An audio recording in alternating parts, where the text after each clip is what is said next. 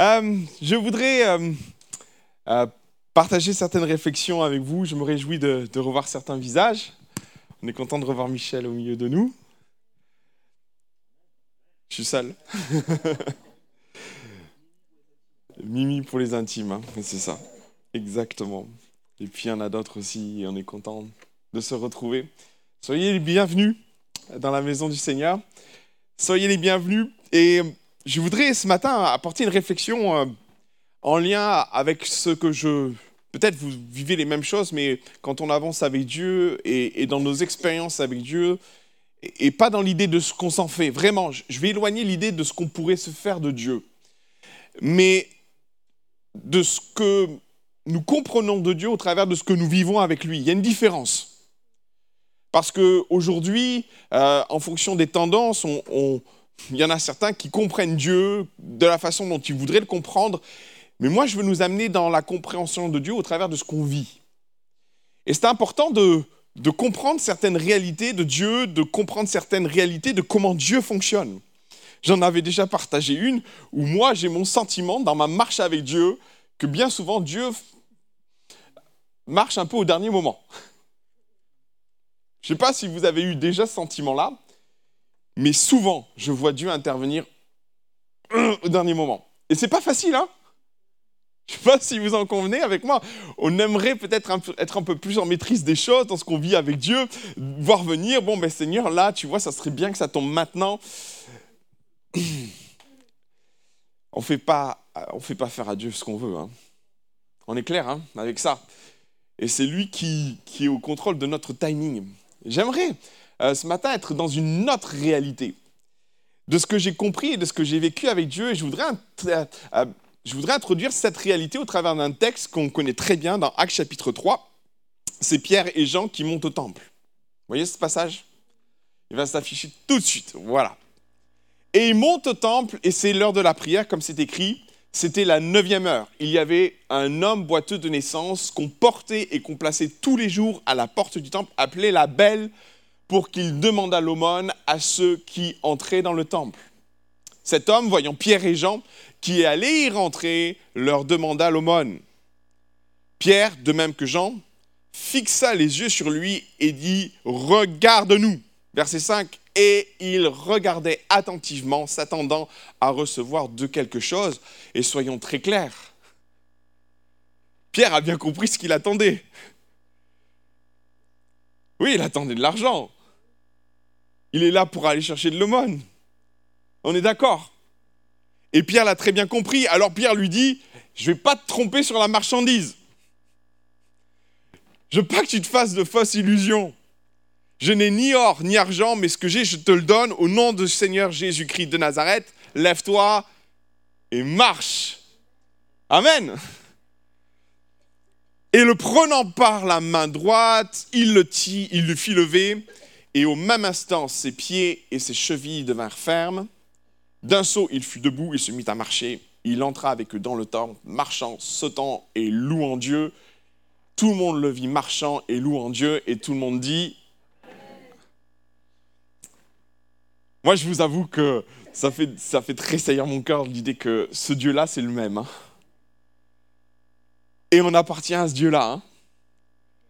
Et ce Dieu-là est présent au milieu de nous. Et moi, je crois encore aujourd'hui que notre Dieu est capable de relever au milieu de nous et de bénir. Et ça, c'est un encouragement.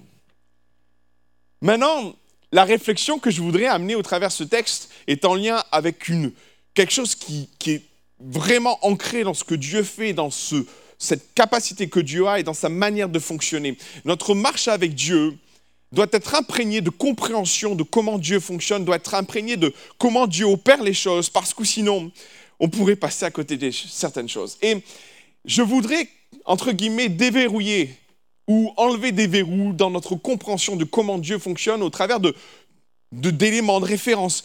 Euh, Jésus, euh, dans sa façon et dans la façon dont il est venu dans ce monde, dans par rapport au contexte dans lequel il est venu, Jésus est venu au moment où Israël attendait le plus le Messie.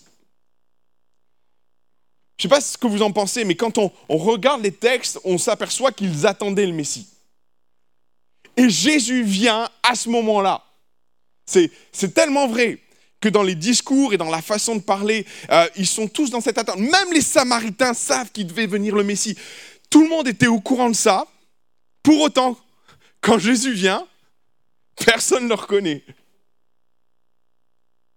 Je ne sais pas ce que vous en pensez. Il y a quelque chose, moi, qui me perturbe dans la façon dont Dieu a de répondre à nos besoins, dans la façon dont Dieu a d'intervenir.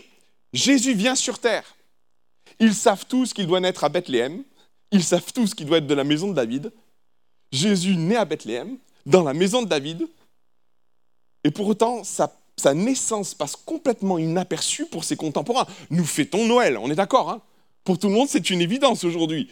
Mais Jésus, sa naissance à son époque, par rapport à ses contemporains, c'est passé complètement inaperçu. Les anges dans le ciel, tout ce qui s'est passé. Ils l'attendent, ils l'ont, et bien ils ne le voient pas. Euh, on va aller très loin là dans, cette réflexion-là, parce que Jésus va cheminer, va, euh, va, va, vivre des choses. il y a 30 ans de sa vie qui vont passer inaperçus. Il commence son ministère et au fur et à mesure de son ministère, il va s'entourer de personnes. Il y a même une foule, il nous est dit à la fin de la vie de Jésus, qui l'accompagnait. Vous aviez les douze disciples, vous en avez eu même jusqu'à 70, vous aviez des femmes, tout un tas de personnes qui l'accompagnaient. Et je me suis posé la question, mais qu'est-ce qu'ils comprenaient de Jésus? Et vous avez l'exemple des, disciples d'Emmaüs. Vous connaissez les disciples d'Emmaüs? Et le, témoignage des disciples d'Emmaüs m'a souvent interpellé. Je, vais vous lire la réflexion que les disciples avaient, les disciples d'Emmaüs avaient de Jésus. Vous voulez bien que je vous le lise? Luc chapitre 24, verset 21. Nous espérions que ce serait lui qui délivrerait Israël. C'est le cas. Alors c'est après la mort de Jésus, c'est après plein, plein, plein de choses. Mais on se rend compte que euh, dans leur cœur, ils avaient des attentes par rapport à la venue du Messie, qui devait les délivrer des Romains. Euh, et, c'est là que je, je voudrais insister là-dessus, sur la réflexion qu'on a de comment Dieu va agir dans nos vies. Souvent, Dieu va agir dans nos vies par rapport à nos besoins, mais pas toujours en fonction de nos attentes. Qu'en pensez-vous? Et souvent dans ma vie, j'ai vécu ça, où Dieu répond, mais bien souvent dans sa réponse, c'est pas ce que j'attends. Ouais? Dans la façon dont il a d'opérer l'œuvre que, j'ai besoin, c'est pas toujours comme je voudrais. Et d'ailleurs, j'aimerais vous dire, c'est souvent, c'est, souvent comme ça d'ailleurs. Et est-ce que ça vient du fait qu'on n'est pas prêt? Est-ce que pour, plein de raisons et, vraiment, ma réflexion ce matin, c'est d'amener une réflexion un peu plus poussée sur, sur le fait, sur l'action que Dieu veut entreprendre dans nos vies et les verrous qu'on y met.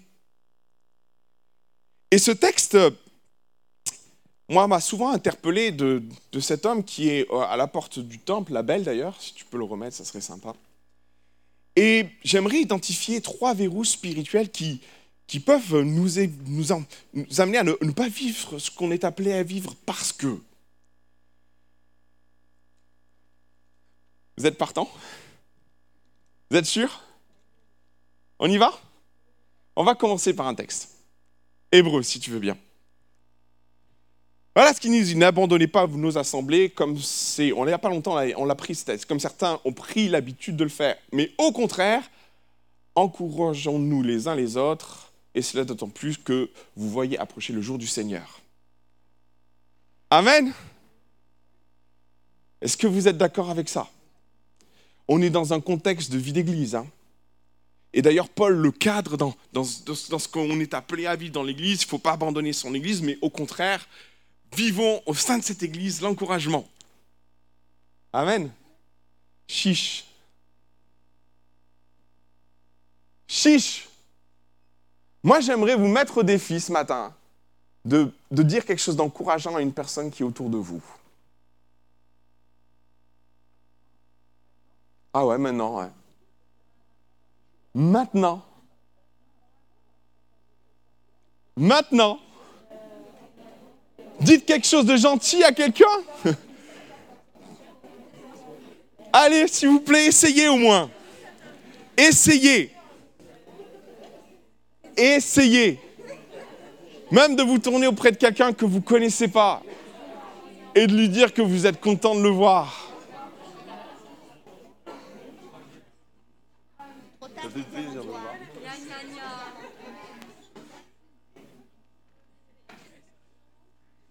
Ok. L'un des premiers verrous, c'est l'habitude. Le texte dit, il y avait un homme boiteux de naissance qu'on apportait et qu'on plaçait tous les jours à la porte du temple, appelé Label, pour qu'il demandât l'aumône à ceux qui entraient dans le temple. Tous les jours, il se levait. Tous les jours, de gens l'amenaient au temple, le posaient au même endroit. Et il faisait l'aumône toute la journée. Le soir, quelqu'un venait le ramener. Il rentrait chez lui, s'installait, il déjeunait et il allait se coucher. Le lendemain, il faisait exactement la même chose. Et ce, depuis sa naissance. Et finalement, comprenez ce qui se passe. C'est que pour lui, venir au temple n'est plus une démarche spirituelle. C'est devenu un rituel. Oui? Je ne sais pas si vous êtes d'accord avec moi. Hein Mais alors après, moi, je veux nous poser cette question. Est-ce que venir à l'église, c'est un rituel ou est-ce que c'est quelque chose de spirituel?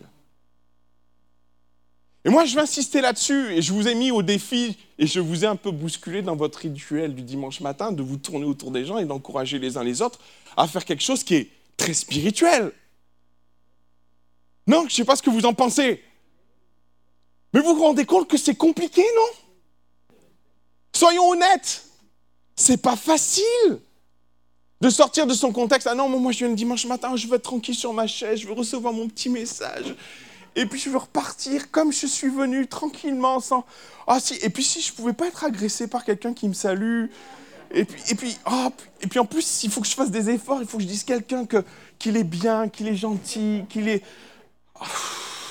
Ah non. Moi, je veux rester dans mon coin, là. Hum, mes frères et sœurs, dites-vous bien une chose, c'est qu'on a un Dieu qui n'aime pas l'habitude.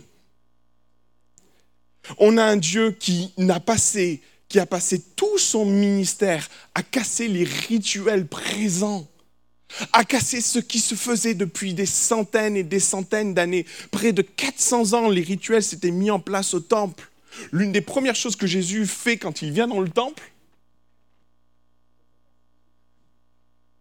Bon, bon, bon, il fait un fouet, et puis il chasse les animaux, et puis il renverse les tables. Ah, wow, et dites-vous bien une chose, c'est que l'un des verrous qui nous empêche par moment de vivre ce que Dieu nous attend, veut que nous vivions, c'est tout ce qu'on met en place, qui peut être très rassurant, parce qu'il y a quelque chose de bon dans l'habitude. Il y a quelque chose de très rassurant, il y a quelque chose qui, qui est reposant, je vais dire.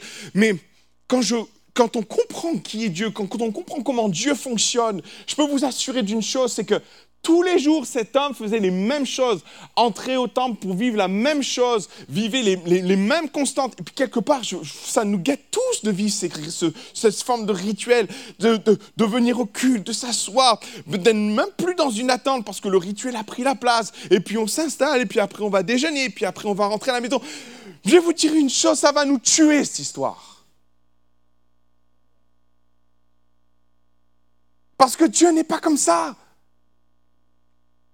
Parce que Dieu fonctionne d'une façon complètement différente. Quand on comprend ce jour-là que Pierre et Jean montent au temple et que le but que Dieu s'est fixé, c'est d'aller sortir cet homme de, son habitude et de ce qu'il vit. Et moi, je veux, je veux encourager notre Église à, à venir le dimanche matin, non pas pour vivre un rituel, mais pour vivre quelque chose de spirituel. Venir dans le, dans l'idée que, Seigneur, j'ai autre chose à vivre qu'une habitude, et de faire le choix de vivre le culte de façon différente.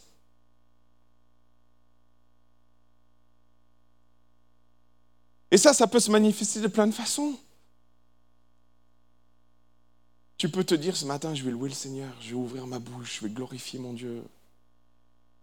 Peut-être ce matin, tu pourrais venir de façon différente. Tu peux te dire aussi, bah, je vais apporter un sacrifice d'adoration, je vais être un encouragement pour quelqu'un. de se dire et d'ouvrir la possibilité qu'en venant à la maison du Seigneur, tu puisses être surpris. Parce que je vais vous dire une chose, moi, je passe mon temps avec Dieu à être surpris. Je suis surpris. Dieu me surprend dans sa façon d'opérer, Dieu me surprend dans sa façon de faire. Et là où moi je l'attends, il n'est pas là. Et c'est pas pour autant qu'il n'est pas en train de répondre à mes besoins. Si. Et je pense que même c'est ça qui, qui, est fort avec Dieu, c'est que Dieu sait exactement ce dont on a besoin. Et il ne vient pas sur le terrain de nos attentes. Parce que très honnêtement, le deuxième verrou, c'est bien nos attentes. Euh, il regardait attentivement et s'attendait à recevoir de quelque chose. Euh, il y a quelque chose qui était ancré, c'est vrai, c'est dans ses habitudes, mais ce qu'il avait l'habitude de recevoir, c'est de l'argent, donc sa seule attente, c'était de recevoir de l'argent. Il y a quelque chose qui me dérange. Venir à la maison du Seigneur avec une attente aussi fermée. Avec une attente aussi limitée. Mes frères et sœurs, j'ai envie de nous pousser dans une dimension de foi où en venant au culte, on peut s'attendre à vivre autre chose que de recevoir de l'argent. Alors mettez à la place de, l'argent ce que vous voulez d'ailleurs, parce que finalement c'est ça le problème. Euh, nos attentes nous enferment, c'est comme un verrou qu'on place, et on dit, bah, Seigneur, si tu dois agir, c'est comme ça. Seigneur, si tu dois intervenir dans ma vie, c'est comme ça. Et puis, Seigneur, si tu dois fonctionner d'une certaine façon dans ma vie, ben, ça ne sera pas autrement. Et on s'enferme dans des schémas. Et, c'est aussi l'idée même du rituel, parce que quand on vient à l'église, on se dit, ben, on va chanter trois chants, puis quatre chants, puis après il y a le prédicateur, une fois sur deux, on va prendre la Sainte Seine. Euh, mais il y a autre chose à vivre que ça quand même. Il y a, quelque chose qui m'a interpellé dans, dans le répertoire qui a été pris ce matin parce qu'il y, a aussi il y a une dynamique d'être dans une attente supplémentaire. Moi, Esprit de Dieu, je veux que tu viennes me, visiter, je veux que tu viennes me remplir. Moi, je m'attends à ce qu'on vive des temps de visitation où le Saint-Esprit est, à l'œuvre au milieu de nous, parce que l'Église en a besoin. Hein. Euh, le, le jour où le baptême du Saint-Esprit est tombé sur l'Église, je, moi, ce que j'aime dans ce passage-là, c'est que les disciples sont surpris, quand même. Des langues de feu, je parle de nouvelles langues. Euh, très honnêtement, ils étaient pas. Ils savaient que le Saint-Esprit devait arriver, mais ils n'avaient pas le mode d'emploi. Hein. C'est récurrent cette façon qu'a de Dieu de fonctionner. C'est récurrent cette capacité qu'a Dieu de, de venir nous surprendre tout en nous amenant à attendre quelque chose. Ils s'attendaient à voir le Messie, quand il est là, ils ne le reconnaissent pas. Puis quand les disciples sont amenés à vivre le baptême du Saint-Esprit, je suis persuadé d'une chose, c'est qu'ils ne s'attendaient pas à vivre ce qu'ils se sont amenés à vivre. Jésus les avait préparés. Cela dit, je crois que c'est allé au-delà de ce qu'ils imaginaient. Je voudrais, dans notre marche spirituelle, sortir de, nos attentes, sortir des, des, schémas qui sont préétablis, sortir de, de, peut-être de ces fonctionnements, on, est d'accord, mais pas, que dans nos attentes. Euh, je, vais dire une chose qui est très vraie. Je ne sais pas si vous avez eu des problèmes avec les attentes. Moi, il y a une période de ma vie où j'ai eu beaucoup de problèmes avec mes attentes, dans ma façon de, de recevoir de la part des gens, dans la façon que j'imaginais que les gens répondent à, mes attentes. Euh, par moments, ce n'est pas évident ce qu'on vit dans les attentes, dans le domaine des attentes, parce que bien souvent, euh, on, se forge une idée de comment les gens peuvent nous aider, se forge une idée de la façon dont Dieu pourrait nous aider, se forge, une idée de comment l'Église peut même aider. Vous voyez ce que je veux dire, les attentes? Et puis alors, quand ces attentes ne sont pas souvies, quand les réponses que nous obtenons bah, de la part de l'Église, de la part des gens, des frères et sœurs, ne correspondent pas à nos attentes, vous savez, je vous donne en mille ce qu'on vit. Vous avez une idée? Frustration? Un autre? Déception? Découragement peut-être? Il y a un piège dans les attentes. Il y a quelque chose de tragique dans les attentes. Comment se faire mal à soi-même? En une leçon. Forger des attentes. Se dire que ça va marcher comme ça. Se dire que ça doit fonctionner comme ça. Se dire que la réponse que Dieu doit donner, ou que l'Église doit donner, ou que les frères et sœurs doivent donner, ou que la famille doit donner, que mon frère, que ma sœur, que les gens qui m'entourent doivent donner, doivent correspondre à ça. Euh, ce gars-là, il attendait des pièces. Moi, je trouve ça fou de venir au temple. Il y a, toute une dynamique. Le, rituel nous enferme. Et, lui, dans, son rituel, il a poussé dans l'extrême parce qu'en venant au temple, la seule chose qu'il s'est dit et qu'il pouvait recevoir, c'est de l'argent. Mais on marche sur la tête là.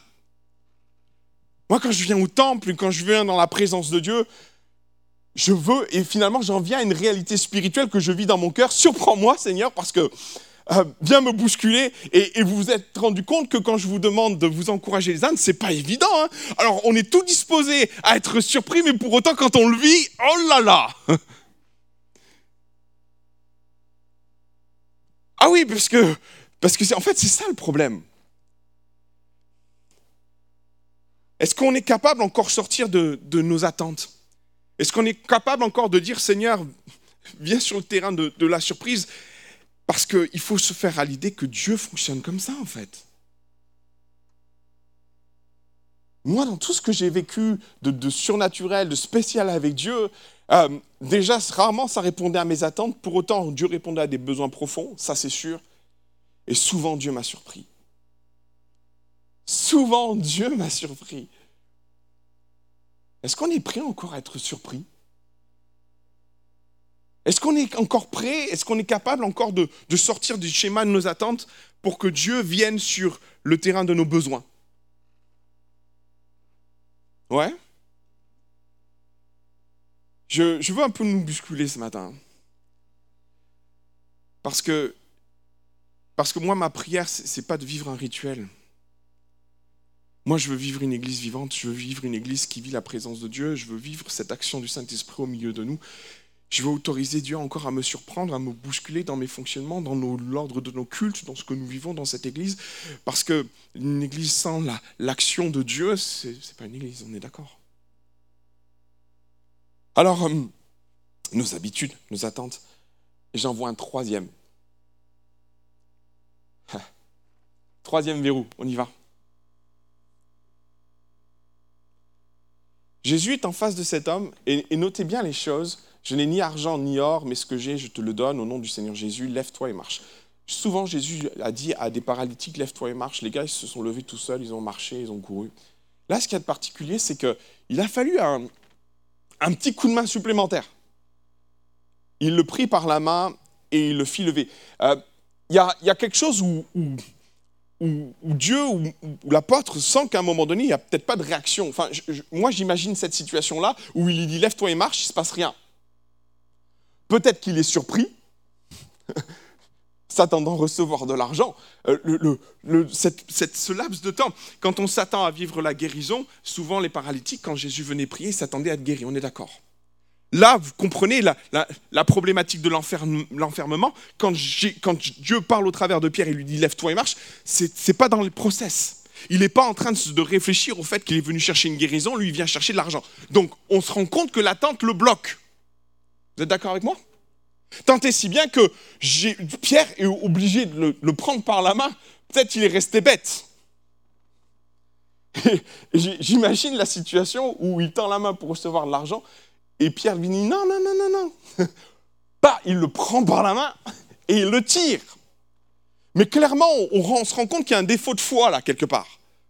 Parce que lui s'attend à recevoir de l'argent et Pierre, lui, est en train de le guérir. Euh, il y a une chose qui, est indéniable, c'est qu'au plus on exerce sa foi, et au plus Dieu nous encourage là-dedans. C'est comme quelque chose qu'on alimente. Je ne sais pas si vous avez vécu ce genre de choses avec Dieu, euh, mais on a vécu plusieurs éléments de, de, prise de position de foi avec mon épouse dans plein de domaines de notre vie, dans des besoins personnels, dans des choses qu'on avait envie d'entreprendre. Et et ce qu'il y a d'extraordinaire, c'est qu'on voit Dieu à, Dieu à l'œuvre. Et vous savez, ça, ça alimente notre foi. Ça la fait grandir. Et je discutais avec un ami qui, qui euh, je vais le saluer, Yvan Carluère. Et je discutais avec Yvan et de ce qu'il vivait en ce moment à MLK et, des problématiques qu'il vivait. Et euh, ce qu'il y, a de particulier, c'est qu'ils sont partis sur quelque chose de très ambitieux, très gros, très, avec plein de, plein de, d'enjeux financiers, spirituels, plein plein de choses. On n'imagine pas. Et il m'expliquait que bah, c'était compliqué euh, financièrement, c'est ce qu'il dit d'ailleurs dans ses prédications.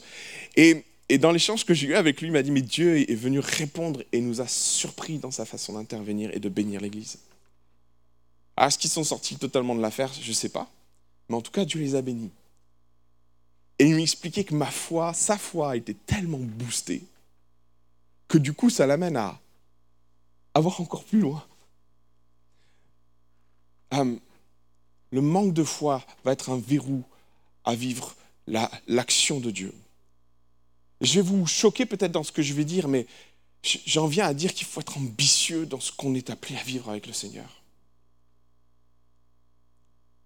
Alors l'ambition, par moments, revêt un caractère très négatif et très personnel, mais quand, quand cette ambition est mise au service de Dieu et pour la gloire de Dieu, j'ai plutôt le sentiment inverse. On ambitionne les choses pour l'œuvre de Dieu, pour Dieu, pour, pour ce qu'il veut entreprendre. Et je veux encourager l'Église à ambitionner. Je veux encourager, vous encourager à ambitionner les choses pour vos vies, à pas mettre un frein ou un verrou à, à ce que vous pourriez être amené à vivre avec le Seigneur. Et je vais être vrai avec vous, j'ai eu des combats dans ma foi, dans ce que je voulais entreprendre avec le Seigneur, dans ce que j'ai voulu entreprendre personnellement pour moi. Parce que je me suis dit, ah, c'est peut-être un peu... Vous avez jamais fait ça? Ah, Je ne peux, je peux pas demander ça, c'est trop gros. Non, mais Seigneur, c'est trop grand. Ah, mais... Et, vous savez, on vit ces espèces de combats où, à un moment donné, avec Dieu, on, on, on, on essaie de, de, de mettre la juste jauge dans ce qu'il faut demander à Dieu, dans ce qu'il faut vivre avec Dieu. Non? Je suis seul à vivre des trucs pareils, à être dans ces conflits avec moi-même et avec Dieu, dans ma façon de demander au Seigneur. Ouais, je vais paraître hyper prétentieux si je demande ça. Non? Sauf que quand on est dans le projet de Dieu, Dieu bénit. Dieu ouvre des portes. Dieu nous surprend. Mais mes frères et sœurs, je crois que ce que Dieu ne veut pas que nous vivions, c'est d'être des mendiants dans ce que nous demandons à Dieu. Je crois que ça serait le pire. C'est de venir demander de l'argent, de la monnaie ou des pièces, quelques pièces, le mendier, alors que Dieu nous dit, mais euh, je ne suis pas un Dieu de mendiant. Alors ça ne veut pas dire que Dieu n'aime pas les mendiants, attention, je vais mais dans l'état d'esprit de ce que nous sommes appelés à vivre avec le Seigneur. Et je ne suis pas en train de prêcher un évangile de prospérité, comprenez-moi. Mais je suis convaincu que Dieu, quand il dit je t'ai appelé à être la tête et pas la queue, il y a une dynamique spirituelle qui doit s'installer dans nos cœurs, dans ce que nous lui demandons et dans la façon de lui demander. Et, j'en viens à, à, ouvrir mon cœur et, et dire Seigneur, qu'est-ce qu'il est juste de demander, qu'est-ce qu'il est juste de vivre, qu'est-ce qu'il est juste d'attendre? Et dans mon cœur, Dieu vient me dire, mais fais, attention à un verrou spirituel, le plafond que tu mets à ta foi dans ce que tu demandes, dans ce que tu désires entreprendre. Je suis ambitieux pour toi, je suis ambitieux pour ton église, je suis ambitieux pour ta vie, je suis ambitieux dans, plein de domaines pour tes enfants. moi, je crois que Dieu rêve pour nous. Et quand, euh, on, vient dans la maison de Dieu, et quand on vient peut-être par moments prier, euh, fais attention de ne pas mettre le verrou de la foi en place là. Et puis n'oublie pas les deux autres aussi. N'oublie pas d'enlever le verrou de l'habitude ou, le verrou des attentes qui sont vraiment des, des portes qui, qui, peuvent être, ou, ou, des obstacles à vivre ce que Dieu veut que tu vives, à ouvrir la porte que Dieu veut ouvrir sur ta vie et, et mettre un flot de bénédiction. Je, suis tellement reconnaissant de ce que je vis avec Dieu dans, dans le fait de voir et d'être en capacité aujourd'hui de, de, de, de, challenger, de bousculer mes propres attentes. Euh, je suis sûr que je parle à quelqu'un ce matin. Je suis sûr que je suis en train de parler à quelqu'un. C'est, j'ai des difficultés à poser des mots dessus, mais on vit tellement des combats dans ce qu'on demande à Dieu. Il y a un verrou qui se met en place spirituel et, je pense que le diable se frotte les mains. On se dit, mais t'as raison. Sois petit bras. T'as raison. Limite ce que Dieu peut entreprendre. T'as raison. Considère que c'est trop grand ce que tu demandes. Considère que ce que tu es en train de demander à Dieu, bah, bah finalement, bah, Dieu va être petit bras aussi dans l'action de ce qu'il va entreprendre. T'as raison. Alors que Dieu nous montre encore dans ce passage-là une réalité, c'est que tu peux venir à la maison du Seigneur et venir chercher l'aumône alors que tu peux repartir avec l'extraordinaire. Moi, je voudrais nous encourager à déverrouiller.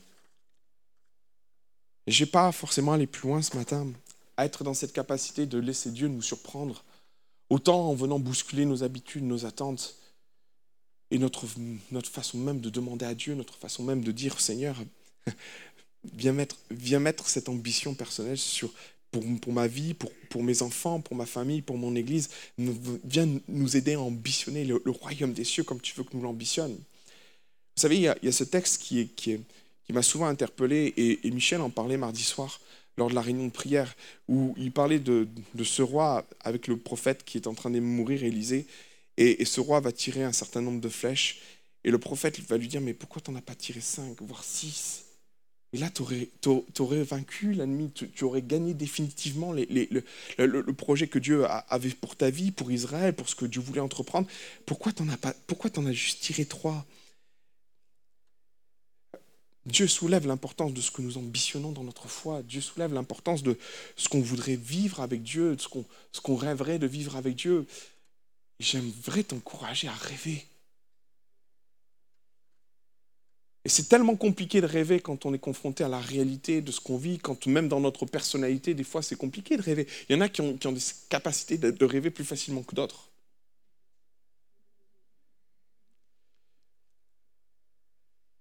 Alors vous pourriez considérer que je fais partie de cela. Demandez à ma femme. C'est elle qui rêve dans la maison, hein. c'est pas moi. c'est ça qui est extraordinaire dans le couple parce qu'à un moment donné, euh, euh, elle m'a un peu transmis sa façon de voir la vie. Ça s'appelle la convergence dans un couple. Et j'apprends d'elle de ce qu'elle rêve et sa façon de rêver, parce que moi, je ne rêve pas, mes frères et sœurs. Pouvez penser que je suis un rêveur, je ne rêve pas.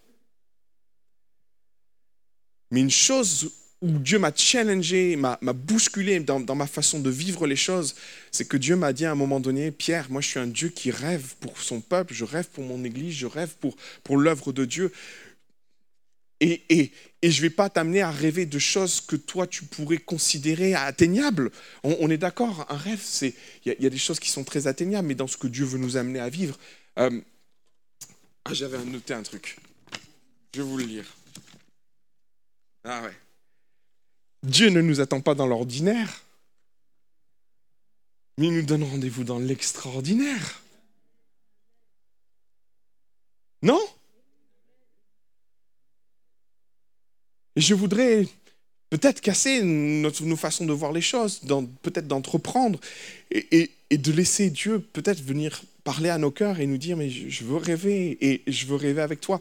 Euh, il y, a, une chose que j'aime beaucoup dans le personnage de Joseph. Euh, on connaît tous Joseph parce qu'on l'a souvent appelé le rêveur. Vous êtes d'accord? Joseph n'est pas un rêveur. Euh, dans la personnalité et dans la compréhension qu'on peut en avoir, quand on parle de quelqu'un qui rêve, c'est même péjoratif. Tu rêves. Joseph n'est pas un rêveur au sens péjoratif du terme. Les rêves ne viennent pas de lui. Amen. Les rêves viennent de Dieu. Et vous savez, ce qui m'amène à penser ça, c'est la façon et la manière qu'a Joseph de gérer les choses. C'est pas toujours dans, les, dans les personnalités, quelqu'un qui rêve n'est pas toujours celui qui va réaliser les choses. Parce que intellectuellement, dans sa façon de, passer, de penser, dans sa façon de faire, euh, il y a quelque chose qui fait que bah, y a besoin d'être un peu terre à terre pour bien gérer les choses. Non? Je ne sais pas si vous êtes d'accord avec moi. On vient dans des notions assez, particulières là. Euh, pour bien gérer les choses, euh, il ne faut pas être trop, trop rêveur. Hein. Il faut ça poser, construire une tour, on est d'accord. Je partageais ça avec le CA il y a pas longtemps. Joseph n'est pas un rêveur au sens péjoratif du terme. Il reçoit des choses de la part de Dieu, il les exprime certes, mais ça vient tellement de Dieu. Alors quand les choses arrivent et viennent à, point nommé dans la, dans la maison de Potiphar, il gère les choses extraordinairement bien. En prison, il gère les choses extraordinairement bien. Et quand il arrive à la cour de Pharaon, il est Premier ministre et il gère les choses extrêmement bien. Moi, je crois que euh, Dieu peut poser des rêves et pas des choses péjoratives dans nos cœurs, parce que ça vient de lui.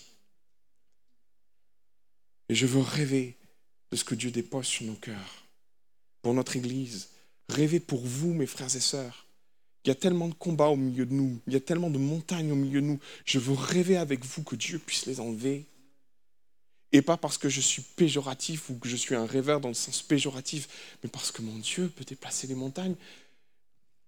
Et parce que je veux m'accrocher à cette réalité spirituelle de ce que Dieu veut nous amener à vivre, mes frères et sœurs. Je veux nous encourager à déverrouiller dans mes attentes, dans mes habitudes et dans les plafonds de verre que je pose au niveau de ma foi. Je veux que nous puissions vivre cette marche spirituelle dans laquelle nous sommes appelés. Parce qu'encore une fois, Dieu ne t'attend pas dans l'ordinaire, mais il nous donne rendez-vous dans l'extraordinaire. Que Dieu vous bénisse. Que Dieu vous encourage. Vous l'avez bien compris quelques instants ensemble. Amen. Alléluia. Mon Seigneur, mon Jésus, combien de fois on est semblable à, ce mendiant Et mon Seigneur Jésus, il y a quelque chose de, de cynique dans ce que cet homme vit. Parce qu'il pourrait même se contenter de la belle porte près de laquelle il se tient. Et se dire, j'ai de la chance d'être là, de pouvoir faire l'aumône là. J'ai de la chance d'avoir des gens qui m'amènent tous les jours au temple. J'ai de la chance de, de pouvoir me tenir là, à la porte du temple. Et c'est souvent l'un des pièges dans lequel l'ennemi veut que nous tombions. Il veut qu'on considère ce que nous vivons comme euh, une fin en soi. Mais mon Seigneur, je, veux, je bousculer ça en me disant que euh, l'habitude va me tuer.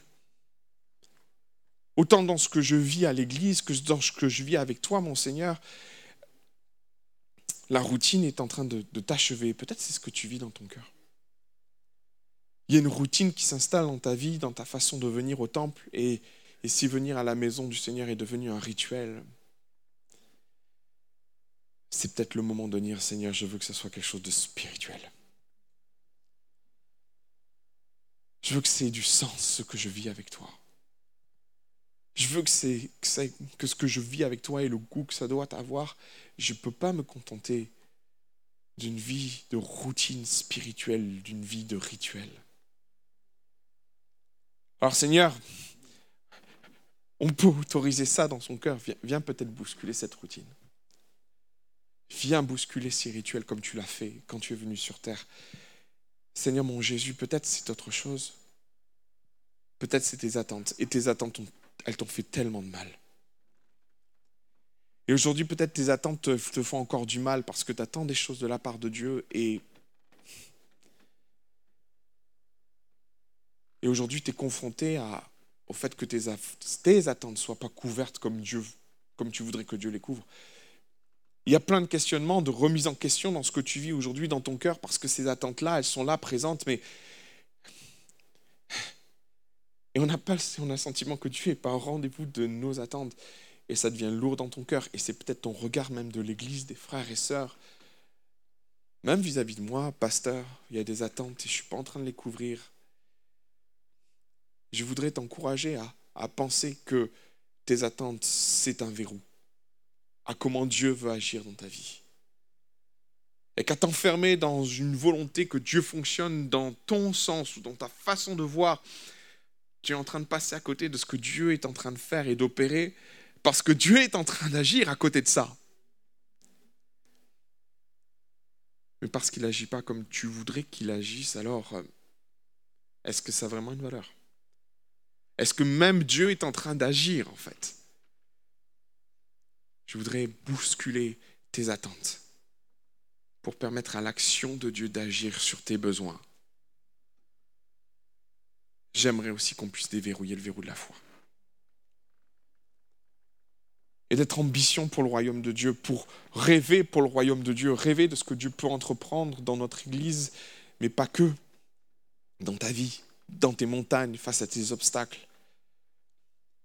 Rêver, ambitionner les choses, non pas pour, pour, pour une gloire personnelle, non pas pour, un enrichissement personnel, mais je crois que quand on marche dans le plan de Dieu, quand on, on, saisit et, dans notre cœur, quand les choses et les ambitions sont trop personnelles, oh là, le Saint-Esprit nous avise de ça et nous amène à dire Hé, tu fais fausse route là. Mais je crois que Dieu peut ambitionner sur nos cœurs des choses qui viennent de lui et pas de nous. Et face à cela, te retrouver en train de prier et en train de minimiser l'ambition que Dieu est en train de poser sur ton cœur, mettre un plafond, de verre sur ce que Dieu voudrait faire dans ta vie. Et finalement, si au départ Dieu te, donne de rêver, finalement tu en arrives à une réalité et ta prière a régressé.